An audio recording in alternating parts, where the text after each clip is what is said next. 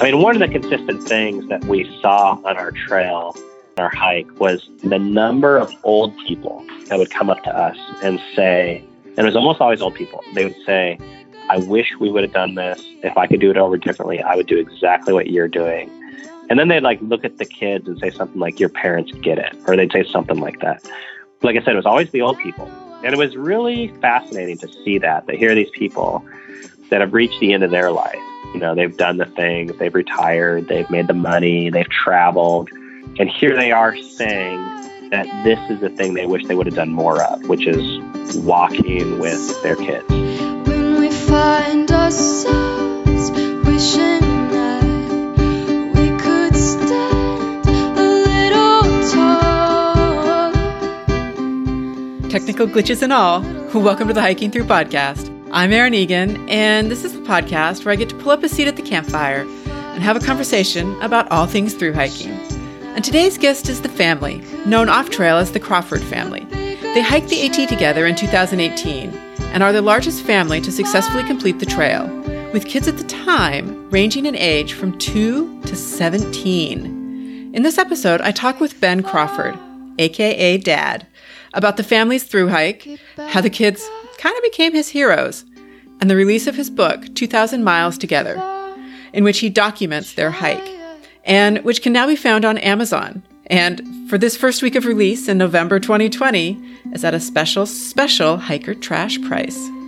You can find this episode and all previous episodes at hiking-through.com. You can also find us on Apple Podcast and all the other podcast places. Enjoy my conversation with the family.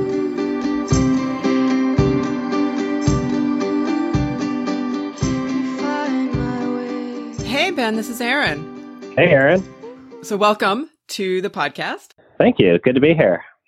And who do I just have you today, or is there other people also back there? No, it's just me today. Okay. Perfect. I take it everybody else is getting their uh, their exercise on or something. Well, Cammie's cleaning the house. That's her favorite thing. And the kids are playing outside for the most part. Nice. I like it. Whose idea was it to do the AT? Well, it's kind of a tricky question because it was originally my idea, like maybe 17 years ago. I was I was more the adventure, and that was when we first discovered the AT. Was when we were on a bike trip, and we happened to stay in this garage in Damascus, and there was these hikers there, and we were, you know, asking them what the heck are you guys doing, and they were asking what the heck are you doing. And They said we're doing this thing called the Appalachian Trail. We had never heard of that, so immediately then I wanted to do it. So I tried to schedule it for a year or two after that, and it never really worked. And my wife Cammie, we had been married for like a year or two or three at this point, and we had a one-year-old, and we're expecting our second kid. She was not into it at this time. she she did not grow up uh, backpacking or doing anything outdoors. But then fast forward um, maybe 16 years. I guess you know our hike was two years ago, so Mhm. Yeah. fast forward a bit, and she was actually the number one driver that got us out there. So a lot changed in that time period, Apparently. and I was I was really excited about doing it, but I don't think I would have been able to push for it like she did. What do you mean? I don't know. I mean, I think in our relationship, someone's got to be mo- motivated to like Yeah. convince the other one, and I wasn't like hard to convince. Like I I had it in the back of my head this whole time, but it's one thing having it in the back of your head, oh, I'd like to through hike. It's another thing putting it on the calendar and canceling everything in your life for six months. And she was watching YouTube videos online. yes. And I think that's what finally made it like, you know, it has to go from one of those things that's like, from I want to do that to like, oh, I can't not do that. Yeah. And I just think it made that jump for her at that time. But it wasn't just the two of you that had to be on board with this. There were there were six other humans who also had to be on board with this. Yeah, for the most part. um, yeah, so I mean that was a while ago, so I don't even remember how we told the kids. I mean, we probably have it documented somewhere. but you know, we told our kids, and in some ways it's valuable telling them, and in some ways, I mean, for most of them, our kids, you know, because our kids at the time were probably the oldest was 16 and the youngest was like Two? one. You know, well when we when we told them, yeah, Oh, okay. our youngest was two when we ended up hiking the trail, um, but he turned two right before we got on the trail. So when we told him, you know, like our five year old, she didn't, she was five at the time. She didn't know, like, they don't know what 2,200 miles is or Georgia or Maine or, you know, a through hike. Like, they don't know what they're signing up for. So, Yeah. I mean, we, we kind of said it's like a really long walk. Uh, but we gave our oldest two the choice before the trail. And we ended up giving uh, our third child the choice on the trail uh, in some difficult moments. But ultimately, everyone chose it that could. And our younger kids are kind of like along for the ride. It was like, I mean, our mindset is like parents don't make going to school optional and we don't really do school so much. So it's like, well, this is our life if you want to be a part of it. And you're kind of stuck in our family for now. Like, You've kind of opted in. reality. Yeah, I don't know if they'd call it that, but uh, yeah, they were opted in at least.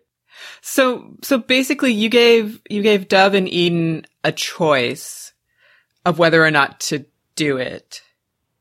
Yes. And they basically said what? Like, yes, we're in, we'll try it. Well, it took a week, and it was it was kind of scary from my perspective because I really, really wanted them to do it. I mean, we had never spent six months away from our kids, so it wasn't. We didn't want to like leave them behind, but we also knew that if we forced them to do it from the beginning, that anytime something goes wrong, they're going to look at us and say, "You made me do this." Yeah. So yeah, we gave them a week to decide, and we said, like my parents, we own property where my parents live basically in our backyard, so it would have been pretty easy. Uh, we said you can find someone to stay with, we can help you with that, or you can come. And back then, their biggest concern was uh, social. I think, like leaving their friends for that long. hmm I think there was some like complaining about the physical nature of the hike, but it was more like leaving friends. And, but after a week, they said, I mean, it was kind of like, I, I figured with 90% certainty that they were going to choose to do it, but they came back and said, yeah, we're going to do it. But it really did make all the difference then. I mean, we could have not given them that choice and just said, you're going to do it, and probably arrived at the same conclusion in a way. But I think it would have made, you know, when things get hard, and they're like, "Well, you made me do it." We're like, "No, we didn't. Like, you didn't have to come. Like, you chose this. So we're gonna help you. We're gonna support you in your decision, but it was your decision." Uh, so we kind of having them own it made a world of difference for us later on. When you say it uh, made a difference, meaning when it did get hard, them having chosen it helped with that. Yes, yes, exactly. Because the same kind of situation arose in New York with our son, Seven. His name is Mhm. Seven, and he was, man, he's, I think he's 15 now, so he must have been 13 or 14 on the trail. And he was complaining a lot. I mean, like every day. He, and they would like, they would corner my wife and complain to her because they knew that I wouldn't really take it much, but she would. So they would complain to her when she was alone, and it was wearing her down Yeah. and finally, she gave him the choice, and we we had a talk with him, and we said, "Listen, we're coming up to New York City. You have two options. You can go home. We'll pay for a train to go home, or you can stay and not complain. Because if you stay and not complain, it'll be your choice then." Found that that that just made a huge world difference. You know, I mean, everyone else that's out there, like adults, they all chose it. You know, so having kids, the size of our group was a really interesting dynamic because not everyone in our group like did exactly choose it. You know, like our hmm six year old didn't choose it per se. no. so yeah, that may I mean there's all sorts of like the parenting dynamics are just like to me it's like really fun and challenging because it really reveals what's at the heart of a lot of our parenting, whether it's strengths or weaknesses. Well, speaking of was- that, it was hard. Uh, I can only imagine. But, you know, speaking of the strengths and weaknesses of, of the parenting of it all, how did that go? Like what, what were the strengths that you found and what were some of the, the things you maybe needed to change in order to make it through the whole thing? With our parenting, Or, or the dynamics with the kids, maybe. Well, there's a couple things that come to my mind. Um, one with the parenting is we've learned, and we learned on the trail very quick. Kids don't care about Mount Katahdin. Like, you know, for me as an adult and as like a bucket list type glory seeker in a way, like that is iconic to me. That that sign on the top of Mount Katahdin. So getting there will motivate me in these hard times. For them, they don't have that, um, or at least they didn't. You know, there's no, they never saw the postcards, they never cared. So we had to create all sorts of micro goals, I guess, Mhm. like from the hour to hour basis, sometimes the minute by minute, but the hour to hour of like saying, hey, we're going to take a break in an hour, or let's try and get to this road crossing, or let's try and get to this hotel in two or three days. So our trip, you know, and I've, I've heard other people say this, and it really was one of the mindsets that was the most vital to us was that seeing the Appalachian Trail as a series of two to three or four day journeys, mini trips, instead of like one giant six month trip was really helpful for us because that we could do. We could say, oh, we're going to be at a hotel in two days. Then at first it felt like cheating. And then we're kind of like, fuck it, you know, like we're out here. Like we earned the hotel. If someone's going to call it cheating, like I'd like to see them out there with their kids, you know? so that was one thing. But the other thing, in terms of seeing the kids thrive, this one I was really blown away by because after a couple months out on trail, we started to get a reputation, and people would come up to us and they would say things like, Oh, we've heard about you guys. You guys are a well oiled machine. So it didn't feel like it to us at first. And because we knew what went on behind the scenes. And and I'll never forget this one time I walked in a camp and I think I saw this picture of what they were talking about. Dove, who was our oldest, she pulled out the dinner food that she had bought and carried for the last couple of days and started making dinner for the entire family in one pot. And then Memory, our 12 year old, she went and started gathering water for everyone and filling up everyone's water bottles, which is a big task for, you know, eight people Yeah. and then uh, Seven and Eden started setting up the tents, and they set up the tents for both of us like they usually did. And then, uh, you know, oftentimes Cammy and I would kind of like try and figure out the maps and try and figure out like our progress for the day and make plans, all while Fleia watched Rainier. You know, Fleia was our six-year-old; she was watching our two-year-old at the time. so when I saw that, I was like, "Oh, that's what they're talking about." And I guess you know, contrast that with other people who, you know, when you get into camp, you're worn out. You have to go make dinner and then you have to like go get your water and like you don't even want to like get up at all. And I I was always like really uh it took me a while to figure out what was so unique about that because I think people were expecting when they heard, "Oh, you took your kids on the Appalachian Trail," they figured that we did everything for them Yeah. and just and they like hiked and we carried all the water and food and we did all the cooking and we did all the shopping and they would be like that would wear me out. And I the more I thought about it like oh that would wear me out too. Like that that thought never even crossed my mind. I don't think I could do that. But the way we had done it and I guess to answer your question what we realized in terms of parenting was that the kids liked contributing to the journey. They liked being in a position of value where they could add value and help the group. And you know if they were gone they'd be missed. So I, I think parenting, we had seen this model where it was almost like kids, people think kids like to be waited on hand and foot, and then it wears everyone out. Um, but one of the things we learned on the Appalachian Trail, saw it more than anywhere in our life, was that no, they actually want to contribute. Oftentimes, what's keeping them from, from contributing was our mindset, not so much their ability. it, it was funny because I was watching your videos and and that organization thing, I could totally see it coming out, and it very much reminded me of watching oh my god, it's so been so long now, but it was it was of uh, quintuplets, and Oh, wow. the well, uh, but it's very similar, I think. You know, except they're all at the same age. But that was their key to success: is that everybody had a task, everybody knew exactly what they were going to be responsible for.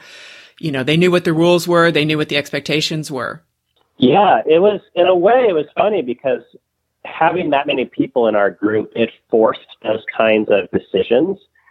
And I think in one sense our group was like the most inefficient group out there, and in another sense we were like the most efficient group out there. You know, just because having that large group, it forced these like systems that we were always creating that like maximized everything, you know, I mean, and we had the manpower to do it. Yeah, you had a small army. We did. I mean, I guess I don't know what what is eight people. Is that almost a baseball team or something? We had Yeah, we had something. But yeah, there was that moment early on where it was like, are we going to trust the kids to do this? Because it was really day two or three that I was like, I had been the only person that ever cooked dinner with our family. I was the one that knew the stove. And I mean, you know, you, you have these like pots of water and they're balancing precariously on these three tripod flimsy stove that's balancing on melting frozen mud. And I'm going to pass that off to my 16 year old, you know? I mean, 'cause if, dinner spills, it's not like you Uber Eats another one. It's like you, you're hungry for the night. So that was like in my mind. I was like, no, and, like she, no one can handle this except for me. And continually, again and again and again throughout the trip, we saw. I mean, we could have like lived that way, but that would have been brutal for me. yeah. And the kids continued to rise to the occasion every time we let them. Well, I I saw the place where Dove took over a little bit of carrying Rainier, and then you guys Yeah. were also mentioning that the other kids then also kind of, or the older ones took over, you know, half hour carries or things like that, which also seemed to have helped everybody. Yeah, that was a huge shift in our trip. That was in Shenandoah National Park in Virginia.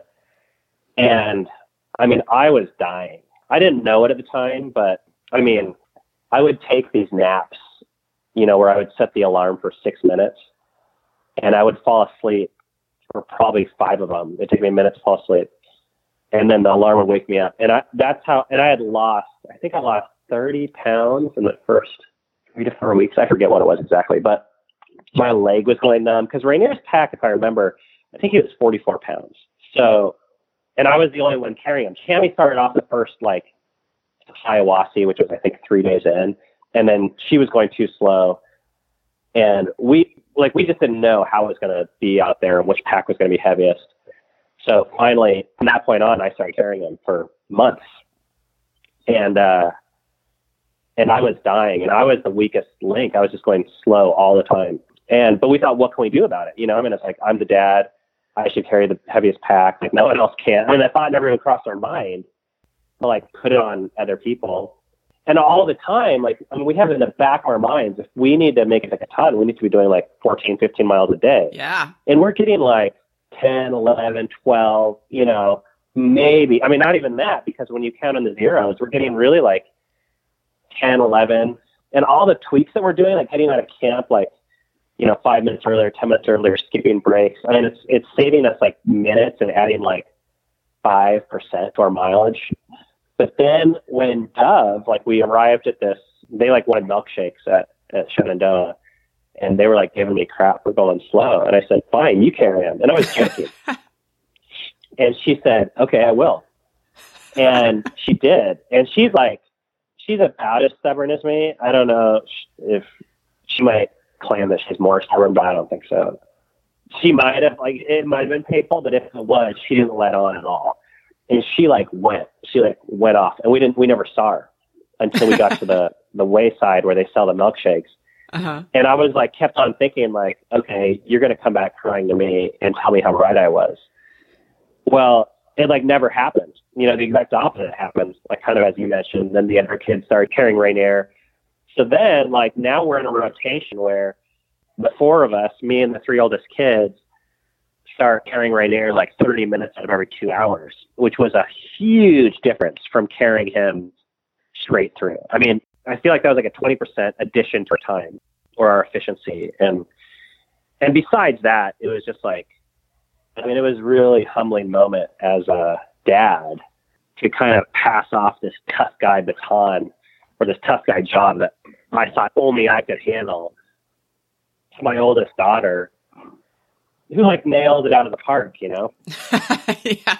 Yeah, that was a huge moment for us, uh, both, you know, with the trail and with the relationships. You know, everyone started hanging out with Rainier more at that point, and and even with my, I don't know what to call it. I guess it'd be like parenting uh, ideas of just seeing like, oh, maybe I don't know like what my kids are capable of, and maybe I'm holding them back more than I thought. Yeah, that was probably a little startling, but also welcoming, I guess. Oh yeah, I mean, yeah, it was really, it was really startling. Yeah, I sat in my tent and I cried that night. It, Mhm. it was in Shenandoah and it was there was like a thunderstorm, and I was just like, it was just one of those moments where, you know, I feel like in regular society, we really, really like don't need our kids. Like they're kind of they've kind of played a role of being a pain in the ass. Like when you read the memes online, like you hear about teenagers and they like, you know, they play your video games, they use your electricity and eat your food, and they ask for money. And that's like kind of view that people have of kids. Well, on the trail, you know, we needed our kids and we couldn't have done it without them. So I think when people have this mindset, they're like, oh, we, you know, the parents motivated six kids the entire way to Katahdin. Like that's not a very accurate picture of what happened. I mean, there was moments and we did have to provide some high level of oversight and organization, but it was not like we provided the the brute strength to get there. It was a there was a synergy in the group that that just paints a picture of. So, and, and I think maybe that was a transition moment where, because I kind of thought it was going to have to be more us parents, but I think they kind of took over in some ways that I hadn't really expected, which is like true of our whole life, actually. Because coming back from the trail, I mean, they're becoming adults. Like now, Dove's 18, and yeah. and it would. I think that type of relationship would have only lasted so long if I'm like, hey, kid, you need me, you know, to make it in life. And eventually, she's like, fuck you, no, I don't. and I'm like, yeah, you do. Like, you know, that trail helped me to let go. Well, I guess that that's a nice little segue into how did completing the trail change you guys as a family and also I guess change the kids' perspective on themselves and what they can accomplish and and their position I guess in the family. Yeah, that's a great question. We were actually out at a restaurant this morning, and that was the. I had the privilege of like um, they wrote the answer to that question because we're writing this book, and and maybe I'll just read what one of the things that Dove said because it really struck me because I was I've actually wondered the same thing like we hear there's a lot of joking about it. I mean, both positive and negative. I'll just read this one sentence that Dove said. The AT made me stronger, more patient, more tough, more open minded, and free. And I wouldn't have guessed that about her. But what I sense, like just from watching them, is, you know, I don't know if I, ironically, I don't know if I really consider our family like an outdoor family. That's not the most important thing to me. It's like, I don't know, society sucks. Like, we need to be outside. That's not a main thing that we teach our kids. But, you know, I like them to know that they can do hard things if given the option. And I feel like our kids, they know that. Like my, uh, I guess she's our youngest, but she's, um, what is she? She's in terrible grades. I think she's nine now, Leah. She's run, I think, three or four marathons, you know, and hiked the AT. Uh, but, you know, she's just like a little girl. And, but she doesn't know that she can't. You know, it's weird to me because we've had these videos of us running a marathon or hiking, and people's first response is like, I could never do that. Which, first of all, I don't agree with because how would you know? And second of all, like you already kind of lost by the time you say that. But I feel like my kids, they like at least in terms of this type of thing, that that's just like not in their vocabulary, or they don't even know that. They've always known that they could, I guess. Um, Right. now I don't even care if they choose to do it, but so I think that has been one of the biggest shifts. And I feel like, you know, another thing is, and this is just like one of the glories of through hiking, I suppose, or doing something extraordinary in our society, is it shows you that there's more, you know, to life than racking up Starbucks gold stars. Although that I do have a lot of Starbucks gold stars, so I, I don't think that's a you know that's a endeavor. Also, I don't want to diss the Starbucks gold stars, but you know, so there's money inside the house and fancy cars, and and that's cool. But I really wanted our kids to know that there's like a more valuable layer beneath it all, and sometimes you can't experience that until you strip it all away. And having spent time on the AT, you know, they talk again and again and again about the friends they met and the food that they received and the experience that they had and the feelings that they had and the teamwork that they went through. And I'm so happy that we had six months of that where it wasn't like entertainment and consumerism. Once again, that I'm against those things. I just feel like if that's your perspective of childhood, then I feel like that'd be fairly limiting. Yeah. Well, it's so interesting that you say that because, I mean, you have one, two, three, four daughters. And I know it's a big topic now about the, you know, culturally or whatever, kind of the, the restrictions or the self-imposed restrictions that we put on girls and women sometimes by, by not saying, yeah, you can go out and do the scary things. You can be afraid and do it anyway. Yes, it may hurt, but that's just part of it. That shouldn't stop you from doing something. And you've now taken your four daughters out on doing something that was very hard and probably painful on occasion, but it made them stronger. It made them more open, more powerful as girls. And I would expect as women when they, as they get older, um, which is a pretty amazing thing. Yeah, it's really cool to watch. I mean, yeah, I don't know what I thought being a dad to teenage daughters would be, but I kind of always got the impression that it would suck. I mean, that's what we were always told. Like everyone, you know, because you're laughing, you're a new dad, and people are like, wait till they're 16, you know, or wait 15 years. And there's kind of this like doomsday attitude about it all. So, kind of a lot of our experiences, I think, been giving the middle finger to that also and mm-hmm. saying, like, we always believed it could be better than that. And in our experience, watching our teenage daughters and son, um, yeah, and even toddlers, you know, I mean, people have viewpoints on how shitty all those stages are for whatever reason. And I think we've just been in a process of reclaiming that. And instead of accepting what society says at face value, like wanting to discover for ourselves, like what could be amazing and life changing. And it's been, we've been blown away. Like, I think the Appalachian Trail surpassed our wildest dreams for what could have happened. And I mean, like, we, we started off the AT not even sure if we were going to film because uh, we made these, you know, vlogs and, and by the end, I was like, I'm so glad we filmed. And then we started off the AT being like, oh yeah, there's nothing, there's not, not going to be anything worth to write about because we're going to be filming. It's like, what's the point in writing? But then after we finished, like so many people asked us during the trip. And then by the time we got finished, we were like, oh, we need to write about this, even if it's just for ourselves. But it was so much more valuable. My point of saying this is so much more valuable than we thought it was going to be that I, I just couldn't have imagined that up front. Yeah.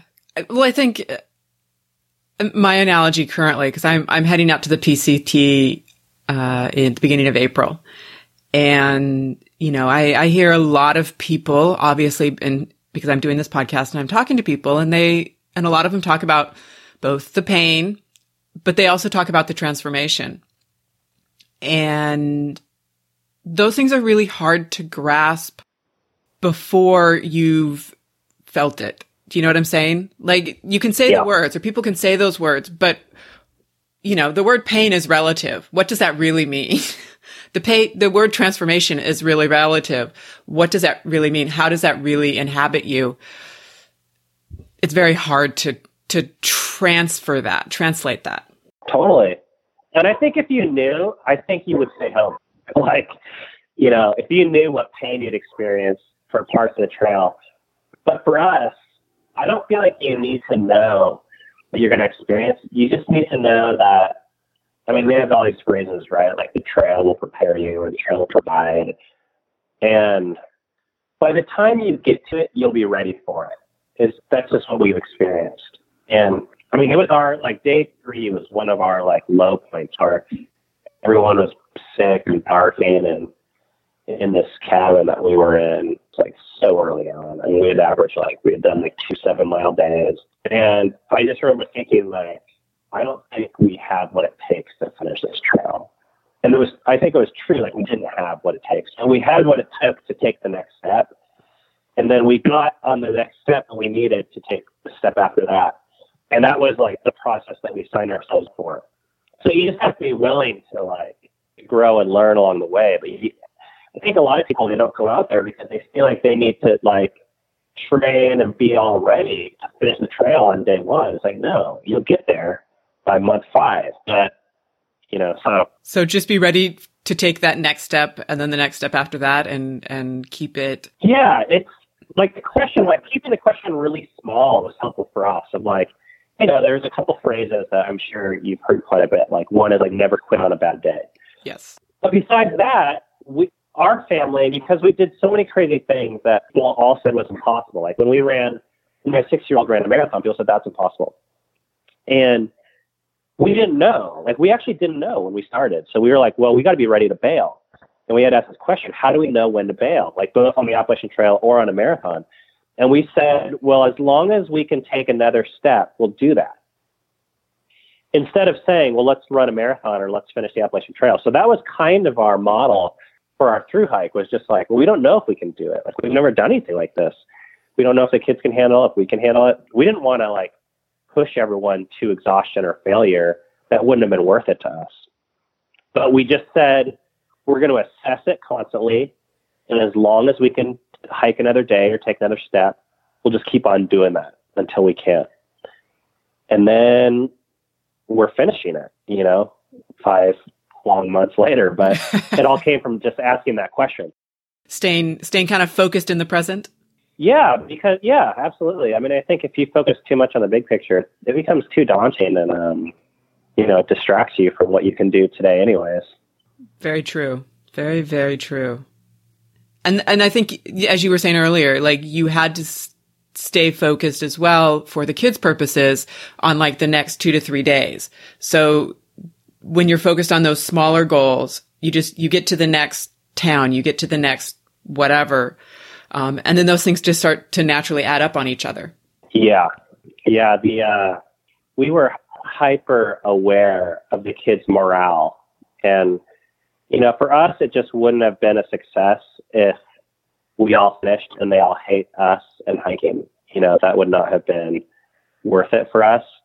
So we were constantly trying to like figure out. I mean, I don't know if like hack would be the right word, but how can we make this enjoyable for them? And usually, what was enjoyable to them was like it really was enjoyable to us. It's just like an excuse, almost like, "Oh, we're doing it for the kids. We're gonna we're gonna hotel for the kids." But yeah, so going to town every two or three days, everyone loved that. I mean, that was like the highlight of our trip. Which I don't know. Once I mean, it's hard to know like how much let this online conversation get to you because we've we've like read some haters comments and they're like, "Oh, it doesn't even seem like you guys hiked the AT. It seems like you guys did a hotel trip." And I'm like, you know what? Whatever you want to call it, I don't care. Like, if hanging out in the woods makes a hotel seem that awesome, I am totally fine with it. Uh, so we only really did that for probably the first month or two when it was so cold. And then the hotels kind of got replaced by other things, whether it was hostels or people inviting us into their homes.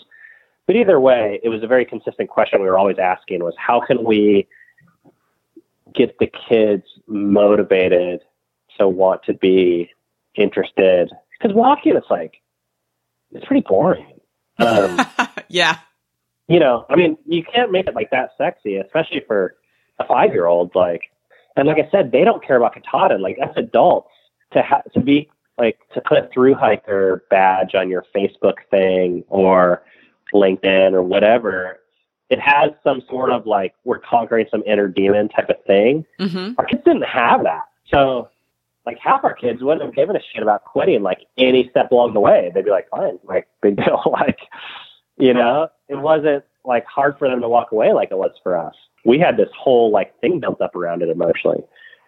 So we had to kind of like work with them to find out what they did care about. Yeah. Well, and how did you guys, you and Cami, reconcile? Because I mean, you obviously had some different needs out of this than the kids did, you know, and and your journey was very much tied to their journey. So you had to sort of, I would expect, reconcile some of your expectations and you're wise for doing it, knowing that that you know it it could be pulled away suddenly. Yeah. Yeah, it's funny, like, I guess ironically, that didn't come up very much because the thing about doing a through hike together is you're all experiencing the exact same thing physically. You know, it's a straight line. You walk at one point, you head to the other. You all, you all got to start together, you all got to end together.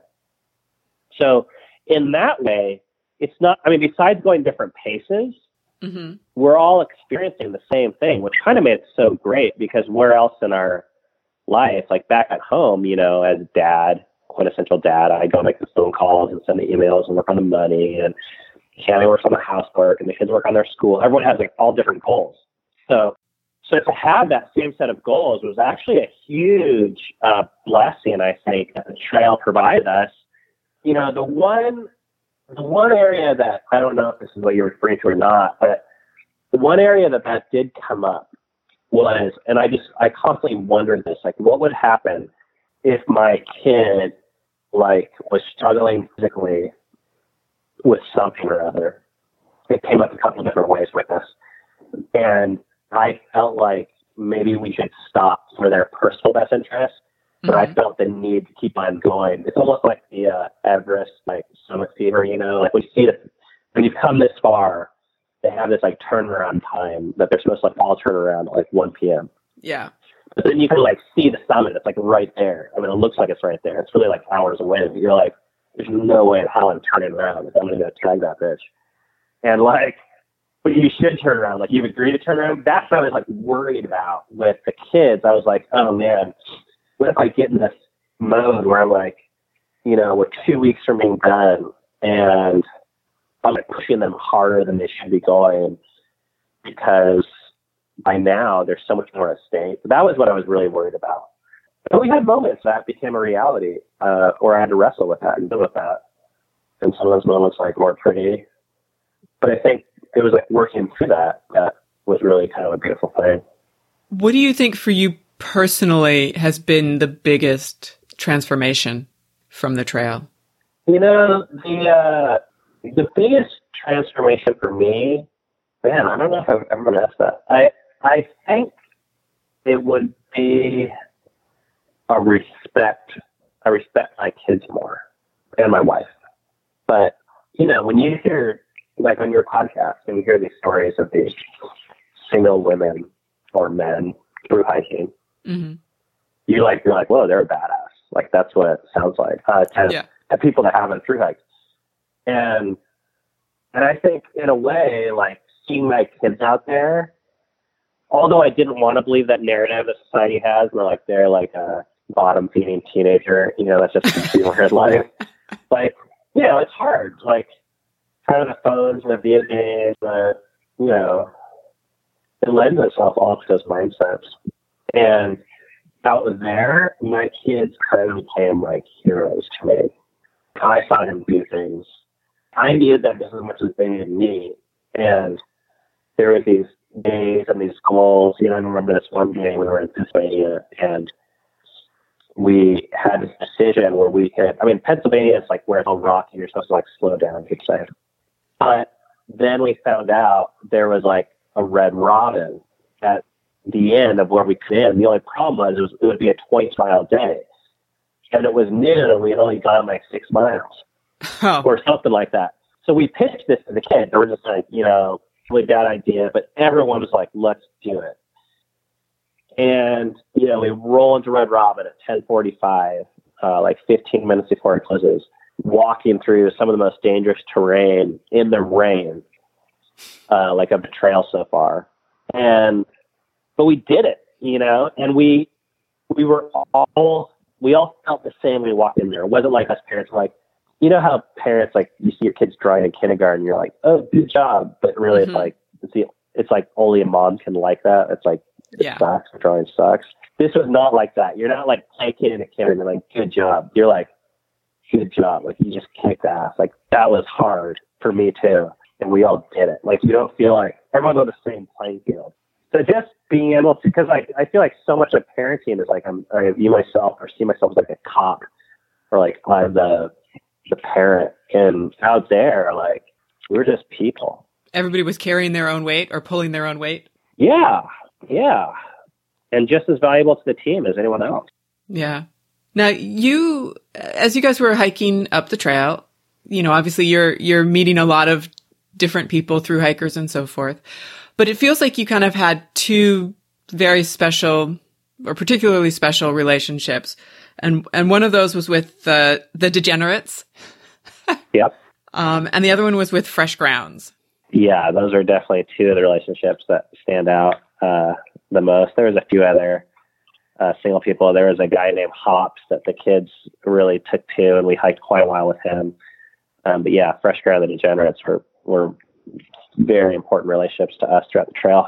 Now, were you like with the degenerates, were you actually hiking with them or you just ended up crossing paths with them repetitively over and over, like sort of like yo-yoing back and forth and who's leading, who's following and that kind of thing? You know, I don't know. I don't know how to answer that. It's one of the things that's so weird to me that I've learned from through hiking about my personal life was watching how relationships worked on trail. We tried really hard to hike with them for a long time. And like they were much faster than us. And then we did kind of like some crazy shit. Like we actually went off trail once to go like run a marathon Yeah. which besides being like probably just a bad idea anyways, it like it like set us back four days from everyone that we were hiking with. So that was that was like one of the huge losses was being separated from everyone when we when we left the trail for four days. So, you know, we did try at various times to hike with them and other people, but what we found is that putting too much effort into hiking with folks doesn't work out very well because it means you're going to be constantly going faster or slower than you want or they're going to be doing the same thing and and it was really amazing when we ended up like you know we hiked the 100 mile wilderness with them which is the last 100 miles of the trail and then we reminisced on how we had bumped into each other on day 2 you know and on day 3 and that's when we realized like oh shit like here we are 5 months later and we started this journey and we ended it together. But I don't think we could have like controlled that. I think mm-hmm. we just had to like, you know, they have the phrase hike your own hike. I think we just had to like hike our own hike and go our own pace. I was kind of like both a, a slightly obsessed with like, oh, is there any friends we're going to make or, or on the other side, like, oh, we're not going to make any friends because we're a large group and going at a different speed. So I kind of like given up in various ways. But when you hike long enough, eventually you just like look up and you see like, oh, these are people. There's always going to be people there that you've been like traveling with on these trails, and they'll. It's not always who you want. It's not always who you would have chosen. So, yeah, with them, we we did have our moments, like especially in the hundred mile wilderness, and, and there when we caught up to them, it was months after the marathon. So this is May, June, like maybe around July. We we did set up some times where we're like, you know, if the kids saw them swimming by a lake, we would stop and then camp the night with them you know, so there was that type of thing. But for the most part, we had our own thing going. Like we had our own schedule and we had our own deadlines. So we had to kind of like not play by other people's dynamics. Let it happen a little bit more organically. Well, it just had to be internal to us. Like, I mean, in a way, nothing was organic about our through hike because we're waking up at 5 a.m. and sometimes push until 10 p.m. to get 15, 16, 17, 18, 19 miles in a day with for our group size was not easy. I mean, we averaged uh, 13.6 miles a day for the 161 straight days, and that's including, I think, 10 zeros.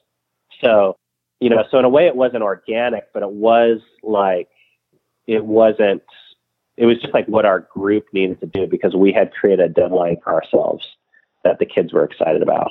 Right. That was sort of their incentive to to keep pushing towards the end. Yeah. Now, you in your documentary, you made the comment about the degenerates specifically that I think the phrase you used was it sort of it warmed your heart or whatever that the interest in caring that they took with your children as well. Yeah. Yeah, it was um it was huge. You know, I think because I had been on so many online bulletin boards, I got this idea that our kids were kind of a cancer to the trail. Like that was uh, a lot of the loudest voices online. And I was always like shocked at how big the discrepancy was between what we experienced in real life and what we heard online. And the degenerates and fresh ground and hops were some of the biggest um, those were just some of our trail friends were the biggest like it wasn't like that at all with them. I mean, they saw our kids as like our kids were through hikers, you know. Uh, it wasn't like I don't know. It just it wasn't like there was this class difference, and it's just like you know, you start off in Georgia, and everyone's like so brand fucking new, like no one knows like what's going on, and it's like it's like the first day of school, everyone's trying to impress each other. And then people start it's like uh, a SEAL camp, I guess, where people start dropping out like crazy. and yeah. you know, you start off at 100 people, and then in two weeks you're down to 50, and then another two weeks you're down to 20. Uh, so all these people who you thought, you know, were in it are no longer in it, and then you start to look around the people who are. And I remember by the time we got through the Smokies, which was like, you know, we had hiked through waist deep snow and blizzards, and we looked around and we were like, we just respected people different. Then I feel like they respected us, and they were like, oh, like these guys aren't like fucking around, you know. And they're not just kids; like they are hikers. So I felt like the degenerates they just like saw us that way. Like we weren't we weren't really like a novelty to them. We were just friends. Fellow through hikers. Yeah, yeah. Which to a through hiker, there's like no greater honor than to be a through hiker. You know. Yeah. So it's like they just saw us as as their own. It's uh it's almost like a fellowship. Yeah, it is, and you, you know, uh, because you need each other out there.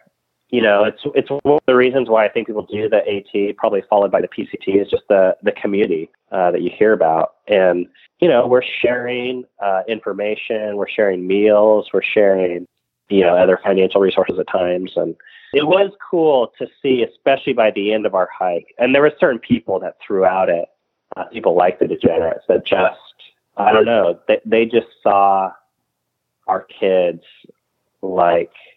I mean, there was it was kind of funny. Like this is just a funny family dynamic. Is certain people would see our family and roll up, and they'd be like, "Oh crap! Like here come the kids." And I some of it I saw, but partially I felt like there's this vibe like, "Oh, I'm gonna have to not say bad words, or I have to Mhm. like act all like act not like a through hiker basically because you know through hikers they sit around and they talk about shit and food and crass funny stories and they smoke pot and they they do whatever through hikers do. It's just like it's fun. But the the, the degenerates they knew oh just treat the crawfords just like any other hiker. So it wasn't like you know it wasn't a favor to us when people placated our kids like you would like oh the women and children are here. We need to like act respectful. Yeah.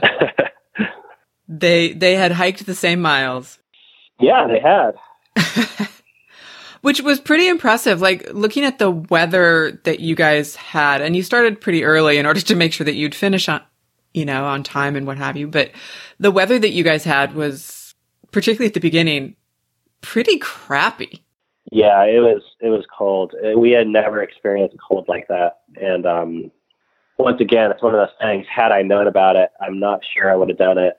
Um, and they said it was like the coldest winter in however long, and I don't know if there's any real way of tracking that. And more people quit than any year, you know, previous years. Once again, I don't know if there's ways of tracking that either, but but it was pretty it was the most difficult thing we went through was the weather, the cold in the beginning.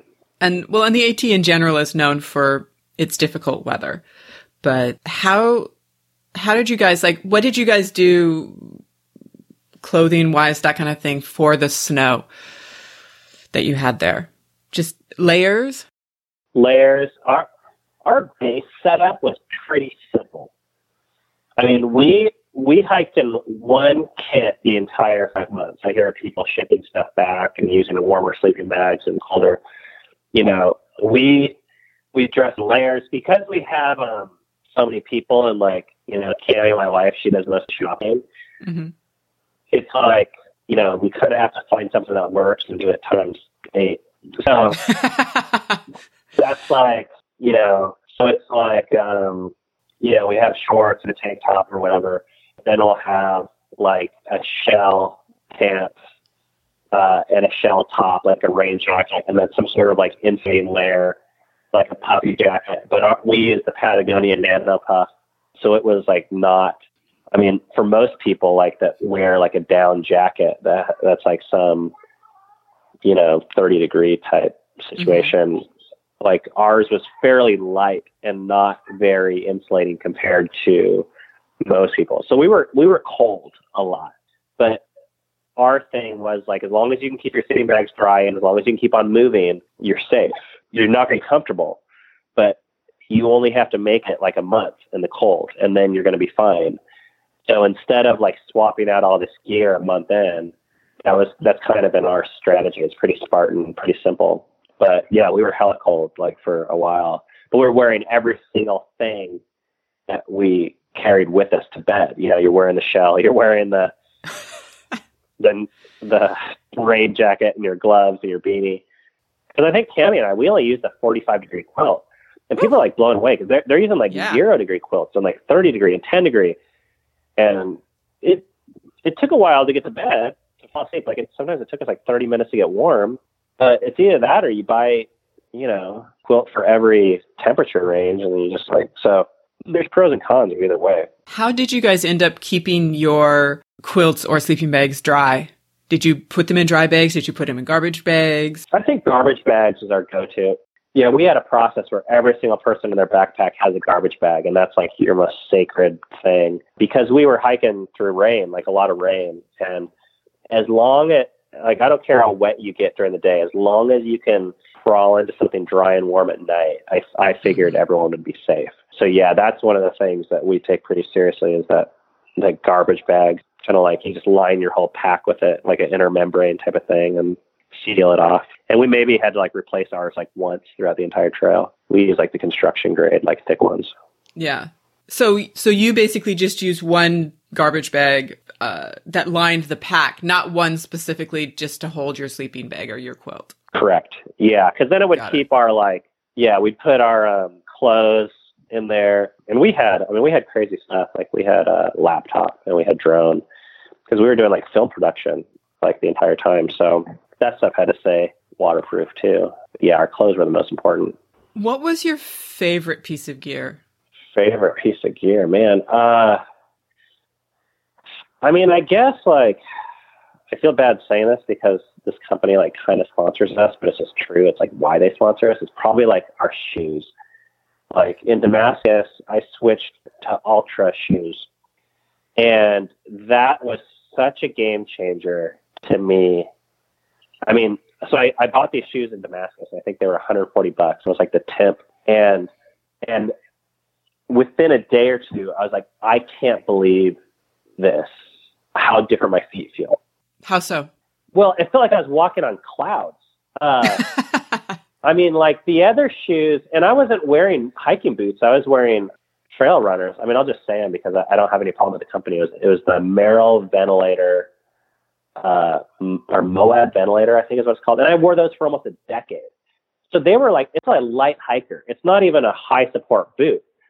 So it's still kind of categorized a bit as a trail runner. So like, because I mean, I made the same mistake everyone made 15 years ago. You go to REI and they're like, oh, you need a backpacking boot, and they sell you on this big ass, like luggy, super rigid, like monstrosity of a thing. Then I had switched to trail runners, and then in Damascus, for whatever reason, I saw some wearing Altras and I bought them, and I was like, I cannot believe this. This is so different. Like, yeah, it felt like my feet were on um, clouds, and it also felt like like my toes just had like room. I don't know. I felt like I was cheating. So that's when we contacted Altra and we were like, "Hey guys, we're this family hiking the AT. You want to hook us up?" And they were like, "Sure." So they sent us like seven more pairs that we got uh, in Virginia. But that was, I would say, that was like the biggest game changer because not having to worry about kids and feet health um, and blisters and just stuff like that. Yeah, that it's the first thing that comes to my mind. It's like really the only thing that comes to my mind because other gear I don't really have a super strong opinion about. Did you did you find that the that you didn't end up or none of you ended up having issues with blisters after that? I don't think so at all, actually. Maybe once, but you know, I mean, we're dealing with eight people's feet um, over Yeah. that much. You have a good you have a big test size. We did, and I did a I did a shoe review afterwards because I was like, man, we've gone through, you know, uh, I think we went through three pairs or at least two pairs of Altras per. So we went through like, you know, 14 pairs of shoes. Uh, well, 21 pairs of two, shoes Mhm. total. But no, I don't think we had blisters. I mean, and of course, like shoes, you gotta. Everyone swears by their own thing, so you gotta Yeah. wear the ones that fit you or whatever. But but their philosophy was pretty unique, and as a rule of thumb, kind of fits what we've gone for, which is the most natural hiking stride or foot position, like kind of like a barefoot running equivalent, which is hard to do when you're hiking with rocks and uh, Yeah. How were they know, in. Pennsylvania? Uh, great, yeah. I mean, like I said, we have a full like shoe review, so I don't want to like bore people with details, Oh, yeah. but No worries. you know, I mean, it's like they're they're a little bit more uh, they're a little bit more flimsy than like uh, a super robust hiking boot, but that's like that's not their thing. Like they're a, it's a lightweight, form fitting uh, running shoe that you can like hike a crap ton of miles in and feel great afterwards. So that worked out like really well for us. So yeah, we got man, I think we got five to 800, maybe 800 miles a pair or something like that. I think our last pair we might have got closer to 900 to a 1,000 miles on. Yeah, we wore the hell out of them. Yeah, that's no, that's very good mileage, actually. I mean, everyone out there, it's like I don't want to sound like a an advertisement, but you know, no no through hikers are wearing boots anymore. Like you can Yeah. tell the weekend warriors when you come into a little trail stop and then you see like these guys pull out their super oiled leather REI, you know, boots with full ankle support. And it seemed like half, if not seventy five percent of the uh, return through hikers were wearing Altras. If that tells people anything. Yeah. No, I, I see a lot out there actually, and I've heard a lot of people talk about them. But I do, and I definitely do appreciate what you're talking about. Like my, I'm in the middle of a search right now for a pair of shoes and, and not that my feet are special, but they feel very special right now as I'm trying to find a pair of shoes to, that fit them, that I can, you know, hike in, walk around in, that kind of thing you know, and, and one of the things that does concern me, because I tried to do the running shoes with the Altras is the zero drop and it was giving me a little bit of Achilles problem. Did any of you guys have any issues with that? Well, you know, like so we I told you we came back and did a marathon. The time we wore the Altras was for the marathon. So day Oh, one we run we run 26 miles in them, and we had all sorts of problems because we hadn't run in months. And then we do the marathon, and yeah, I mean there was an adjustment period for sure. I I remember when I walked in the Altras uh, for days, there was like like my um my toes were sore. And I was like, that's so weird. Like that, my toes are sore. Like I didn't even know I used my toes. But that was kind of the philosophy behind it is it uses these muscles in your feet that don't get activated when your feet are kind of like crammed together. So anyhow, regardless if it's a good shoe for you, if it's going to be for the type of shoes most people wear, it, there's going to be a, a massive adjustment period, I think. So yeah, to know you have to give it a, a, uh, a while, I would assume. Yeah. Well, and, and that's what I'm trying to do is, is do some walking with them and kind of see how they, how my, how my feet situate, so to speak. Yeah. And that'll be different even on trail and when you carry weight and Yeah. Oh, yeah. Yeah, my, my body is is so so partly behind me getting on the PCT is I'm turning 50 this year. And my body, you know, I'm trying to start walking around a little bit with a heavier pack or a, a pack with some weight in it. And that's been quite the adjustment. And it's so interesting the amount of extra work that is required when you start putting actual weight on your back. Oh yeah. oh, just like walking is miserable. Yeah. When walking was fun. When as soon as you have weight, it's like, yeah, getting up is is terrible. Yep. You know, you just get what I love about the trail is you just get used to anything. That's what we learned. And you know, even your pack, day one, you know, you pull it out of the at least I mean, for us it wasn't the AT so much as other trails. We'd pull our packs out and you cannot believe that you have to carry this thing for any amount of distance. But then by the end, it's like all you know, and it's kind of like your friend. And I don't know, that's it, it you get used to anything, I guess, is what I'm saying. Mhm. Uh, but that first day is is rough. And now, or, or when you got off the trail, it felt you felt a little naked, not having to wear that thing around. Well, we would we would eventually end up getting uh, slack packs. That was Fresh Ground's, right? Well, it happened before that. Fresh Ground Okay. helped us in the 100 mile wilderness with slack packing, really for the first time. He didn't really do much slack packing for people, but except for us in that kind of weird instance. But it happened in Pennsylvania for us, which is like, I guess about halfway through. We had, we had not done it because we were like, you know, everyone has to kind of like stick with their code or whatever. And that was ours. We're like, we're not paying anyone to slack pack. And then people started to offer to do it to us for free. And this one family that we were staying with, they said, hey, why don't you stay at our house two days in a row, and in the middle day, you can do this eight mile section or something. And we did it without our packs, and I could not believe it. I mean, it was like we were on vacation, and and we're I mean we're walking on the AT, we're still like grinding out the miles, but the kids were running, everyone was laughing. It was like the most amazing thing, and the the difference was we weren't carrying our packs, and it just felt so I mean, it's hard to explain. It felt like we had wings. So we like ran this eight miles. We arrived like 30 minutes early. We did it in like two hours and uh, it just felt so good. So from then on, we said, we're not going to turn down if people offer us slack packing, we're not going to turn it down. So that became kind of our new rule going forward. And a number of people helped us with slack packing. It was like the universe provided. Absolutely. oh, totally. But I think we were, yeah, we had to be at a place where, you know, people say no to that stuff. And I think we had said no to it a number of times. But I don't know, like I said, there's, everyone has their little codes for what they feel right about. And I think at that time mm-hmm. we were like, you know, I think we were more willing to let people help us. I think in the beginning we felt like more we had to do on our own. And towards the end or the middle, we started to see like, oh, people want to be a part of our journey. Like people had seen our YouTube videos. So it was like, oh, we should let them. And it was like, to get eight miles in and then come back to a hot shower and have the kids love us and to feel rested the next day and still get eight. I mean, eight miles is not a, I mean, for a hiker, it's not a big deal. But for us around here, eight miles is still like crushing it. So it was just one of those morale game changers. I mean, that was another huge one. That was like, that probably changed our trip in a way.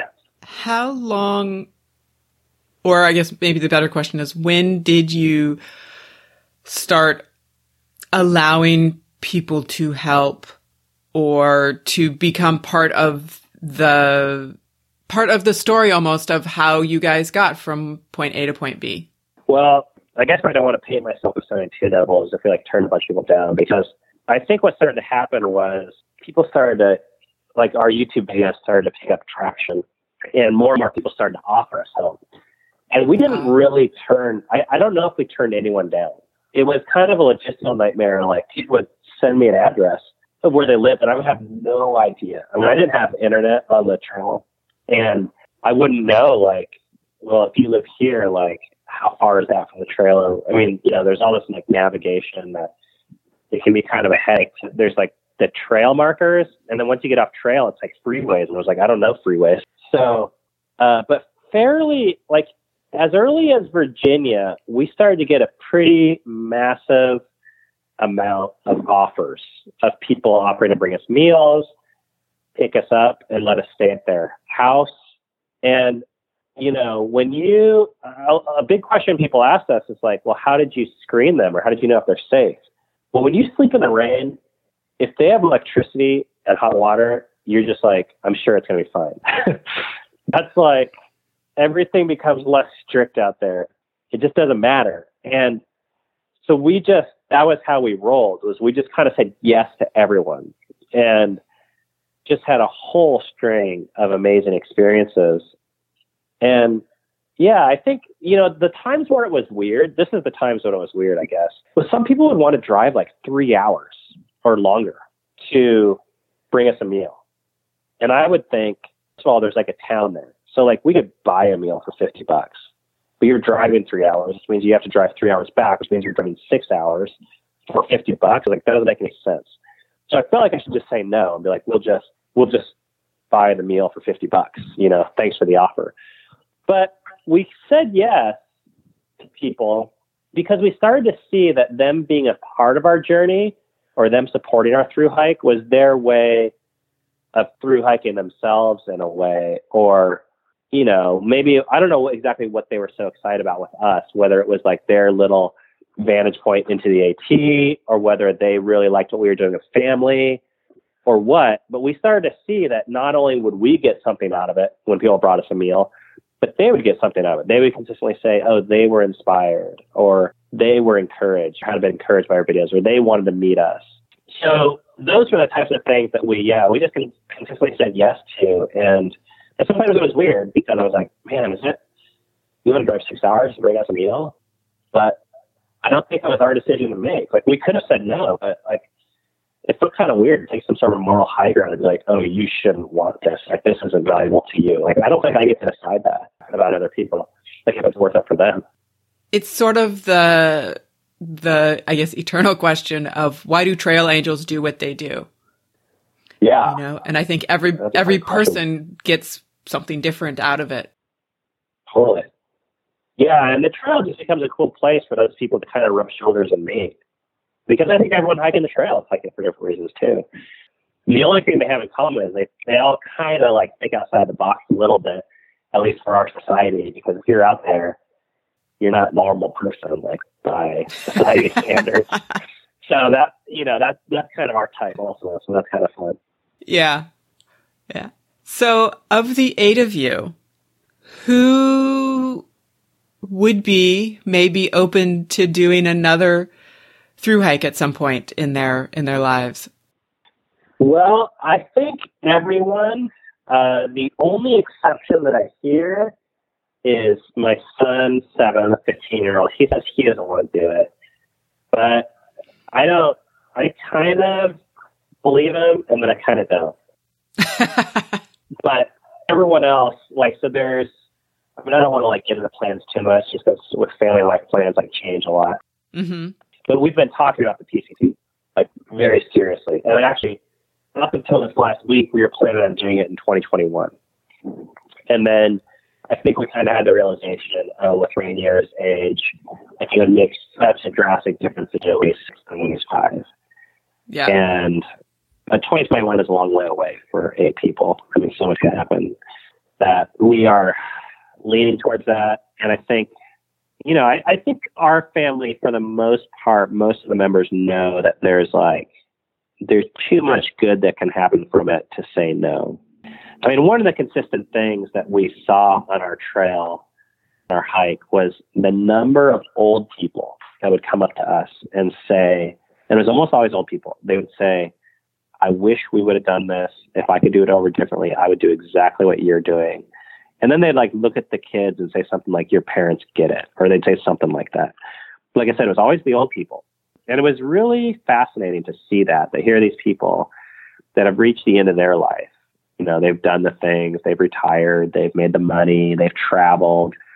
And here they are saying that this is the thing they wish they would have done more of, which is walking with their kids. So I think our kids saw that, you know, and I, kids, I think our kids understand the value of this type of simple activity um, and what it can do for them. Yeah. which is cool. It's cool that ha- I feel like I played a part in exposing them to that. You know, we didn't show them all that. Like, we didn't do that. Um, but we took them to a place where they could see it. And that's what I'm, that's one of the things I'm most proud about, I guess, is that we had a role in that. you you put the opportunity in front of them and then the opportunity provided so to speak Absolutely. yeah it was it was pretty funny to see rainier's transition through the AT you know where he starts out pretty much in the pack and then you know he's out there clambering over the rocks as well by the time you're finished Yeah.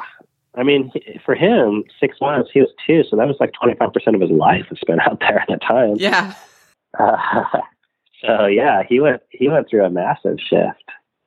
i i see him being a triple crowner It's uh, it's definitely possible. I mean, really for all the kids, but yeah, I wouldn't be surprised if he ends up wanting to do more. And all the kids, they talk about that kind of stuff. I mean, just because it's like it's the world that they were raised in, they know these types of things are possible.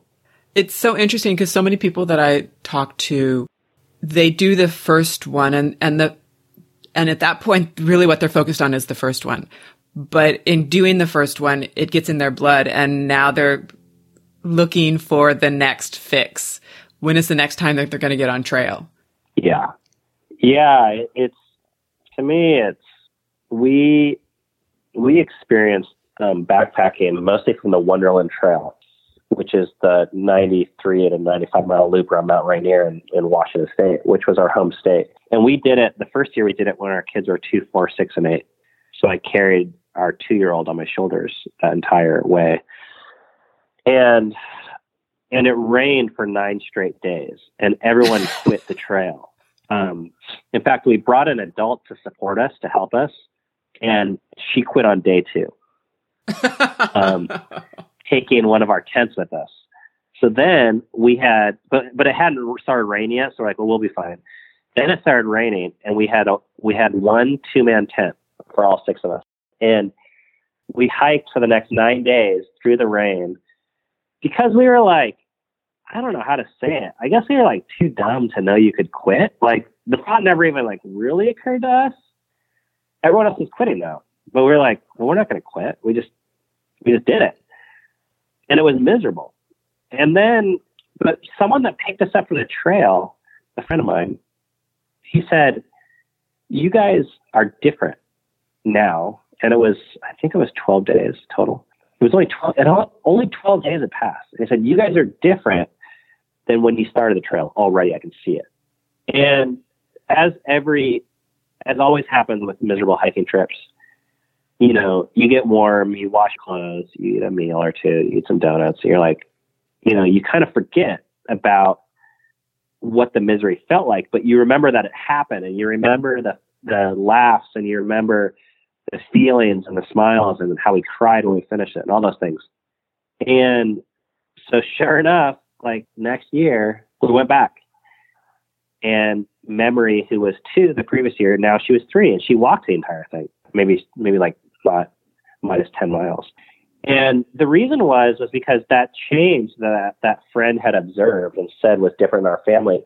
We couldn't find it anywhere else. At this time, I was making a significant amount of money. I was very successful in business, and we could go to uh, Hawaii or the Bahamas or Disneyland or wherever. Like we could afford any type of vacation at that time. But whenever we came back from like Disney, everyone was like more like cranky and worn out. Like I don't know how to explain it except for we weren't like better friends after the trip than before. Not to say it wasn't fun, but it just wasn't the same. Something about what we'd experienced those nine days in the rain, it actually made us better people or better family or something. We didn't know how to articulate it yet. But so, so long story short, we kept on going back to that trail. We did it five out of seven years, the Wonderland. And it was it was always like a two week thing. It wasn't like a major, you know, it wasn't like a through hike in the way. It was major for the Pacific Northwest, but it wasn't like the Appalachian Trail. But we always wanted more of that thing. We had seen too many valuable things come of it to just walk away from it. So that's what eventually I think took us to the AT and why we're still interested in the scene is because we've seen it. You know, any any type of activity or environment that strips down people to their base desires and needs and wants um, and communities, I'm a fan of. And what I saw it do to our family, and not just our family, but the friendships that we developed on the trail, I was like, man, I, I don't think we could do that at Disney World. Uh, if we were the richest people in the world, I don't think we could do that. But we did it, you know, for ten dollars a day on the AT. So yeah. Is there anything that we haven't talked about that you feel like we should at this point? It was. Oh, the I pressure of it now. I mean, there's always more that can be said, I know. but you know, I guess you know the one thing I heard from people so much, in maybe the comments on our videos or in real life, is they look at us because you know I don't know if you've gone over the stats, but we had eight people and we did finish in five months and nine days, and I think we set the record for the largest family. And people hear about that and they think, oh, I could never do that. They say, that's crazy. That's like you guys are um, like a different status of people or parents. And they say, my kid would cry in the parking lot when I'm trying to take him into the mall. And I would say to those people, our kids cried in the parking lot on the way to the mall. like we're not different. Like we're actually the same. It wasn't like so much our abilities that I don't think made us who we are, although I think we do have some abilities. I think it was the environment. Um, like we became like superstars. And everyone that finishes the through hike does. You know, like Yeah. you look at their muscles, you look at their attitudes, you look at their pain tolerances, their comfort levels, their gratitude levels. And it's like it's through the roof. It's like what happens to you. You don't have to start off that way. In fact, I don't know if you can. So, but with kids, I think people, I, I hear them discount their kids almost like they're blaming them. They're like, well, my kid's a spoiled brat. Like, we couldn't do that. And I'm like, well, in a way, like all kids are spoiled brats and all Americans are. Like I was. Um, but when we go out there and when we as parents are willing to see our kids uncomfortable and ourselves and our spouses, amazing things can happen. So I'm like really a fan of first of all, stop blaming your kid. If you don't want to, if you're not comfortable seeing your kids, own that and say that. It really pisses me off when people blame their kids for not going because what I've seen more often than not, oh man, now you're getting me excited, but what I've seen more often than not is is people aren't comfortable with what their kids can do or with their kids being uncomfortable. So they protect their kids and themselves, which I'm fine with as long as you admit that and say that.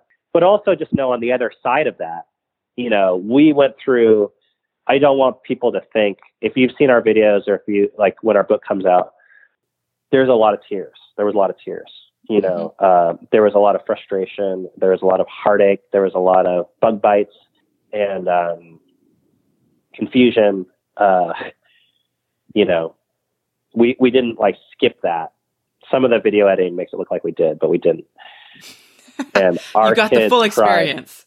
We did, and our, our kids cried in the parking lot too, a lot. But we just said, "Okay, you can cry. Are you ready? We're going to keep on going because we believe you can keep on going." Um, and we put ourselves in environments where we had to keep on going. So, yeah, that that's my encouragement because I think you know you have a lot of through hikers on here, but my guess is the family piece is probably a little bit more unique. So Yeah. that's why I wanted to speak to that specifically with kids. You're not going to get out there in our culture. You're not going to get out there hiking without tears. Like, I, I don't see it happening. Yeah. There's going to be tears from a family perspective. There's supposed to going to be tears in the children, but there's also probably going to be tears tears in the parents. Oh, we all cried. we all cried, but we cried together. You know, that's what was cool. Like everyone always cries, like at home. Yeah. Uh, we just had stuff that for the first time in our life, we were like devastated and excited by the same things. Which is an amazing gift. Yeah, it really was. I mean, I can't think of anything like it. Where should people find you to follow the continuing adventures and or if they have any questions about through hiking or that kind of thing with with a large family, kids, that kind of stuff. Yeah. So, um, I mean, the hopefully the timing with this podcast works out where the book that we've been working on for a year or two now should be out and it's called 2000 miles together and it probably has the most like in-depth explanation of what went on behind the scenes in terms of our mindset point where we were able to through hike and finish. There's also like you referenced a little bit but there's a documentary on youtube we made that i'm like really proud of and i think does a really good job of showing just like how a lot of it felt. Um, and our youtube channel is called fight for together. So it's one of our top videos on our youtube channel so you can find that there. And uh, I don't know, we're on Instagram and other places. If you just type in Fight for Together, that's kind of like channel name that we we kind of set out with this mission a while ago, back when we started YouTube, of like showing people that all these things that people are doing um, alone, like marathons or what ended up being the Appalachian Trail, even, are maybe better done together with the people that you care about the most. Um, so that was kind of our experiment or hypothesis with doing the hike. a grand experiment. Yeah, it really was. When does your book come out? You know, that is the question. Um, uh, I would, I'm hoping like two months from now. So what are we in? Um, middle of March, uh, March, April, middle of May, but I could see it being June, July also. okay. So it's just, it's taken a lot longer than I had hoped, but every time it gets better and better. And I'm like, well, what are you going to do? The editing process is fun. It is. Yeah, it really is because it I think I mean this is kind of the same thing that happened with our videos was we got off the trail and I did not like we were all a bit um traumatized, I would say. hmm Um like our weight, our our energy levels, like and we'd just been walking for five straight months. So when we got off the trail, no one wanted to think about the trail or talk about it. And then I forget when it was. It was months later. We started editing the video together, and it wasn't until we finished this video and I started showing it to the kids that I think we were able again to look at our journey and be like, "Oh, damn! Like that was awesome," and I was a part of that. And that was the video. And in the same way, with the book editing, there's a you know this process that comes out that every time I write and edit, I'm like seeing the story from another angle and coming to appreciate things that we went through in ways I never have. So, yeah, it has been a very valuable process. And it probably, I would guess, in the editing process, maybe brought up layers of memories that you don't necessarily have going through it the first time. Oh, so many. Yeah, it's absolutely crazy. You know, I mean, that's where like, I mean, it's like a perfect story in a way that you couldn't even imagine. Like, you know, one thing on day three, we did our first trail magic, and it's a guy named MacGyver, and we don't care what his name is because he's just serving like uh, sausage and eggs, and we're like, I'm gonna eat that. And he's telling us his story, and he says, "Oh, there was this guy that gave trail magic to me here years ago. His name was Fresh Ground." We're not even listening to him. We're just like eating his food. And then come to find out, like, you know, you already told about Fresh Ground, but Fresh Ground is this trail angel that ends up supporting us at least for the last hundred miles, really a little bit more than that, and makes our hundred mile wilderness experience. Uh, it was basically like a party with the degenerates, where for um, a hundred miles, I think we did it in, geez, I don't remember if it was like five days or six or seven days. We had of our 14 meals, 12 of the meals were provided by Fresh Ground in the 100 mile wilderness, which I didn't even know was possible. I didn't even know you could get cars back there. And he slack packed us the entire way. And, but yet you hear about this guy on day two, but it doesn't register. Like we didn't know and we didn't care. But then when I'm going back and I'm reading the journals and I'm watching the video footage, I'm like, holy crap. And then we find out from the degenerates, oh, they met us on day two also. There are these people that like there's so many details going on that it just doesn't register until after you see the story complete and you're like, holy crap, like you know. I mean it's like it's just ridiculous. It's like so much fun though. The universe works in mysterious ways. Yeah. yeah, it's wild.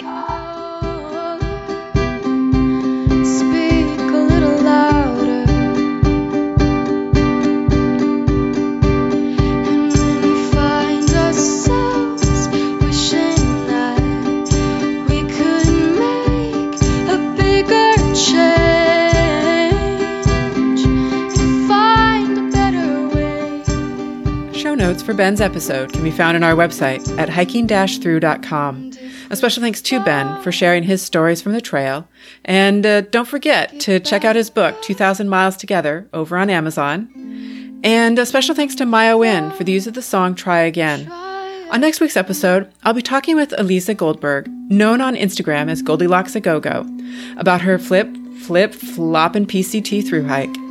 I hope that this conversation, these conversations, inspire you to get out there and have a few hiker trash moments of your own. I'll see you on the trail.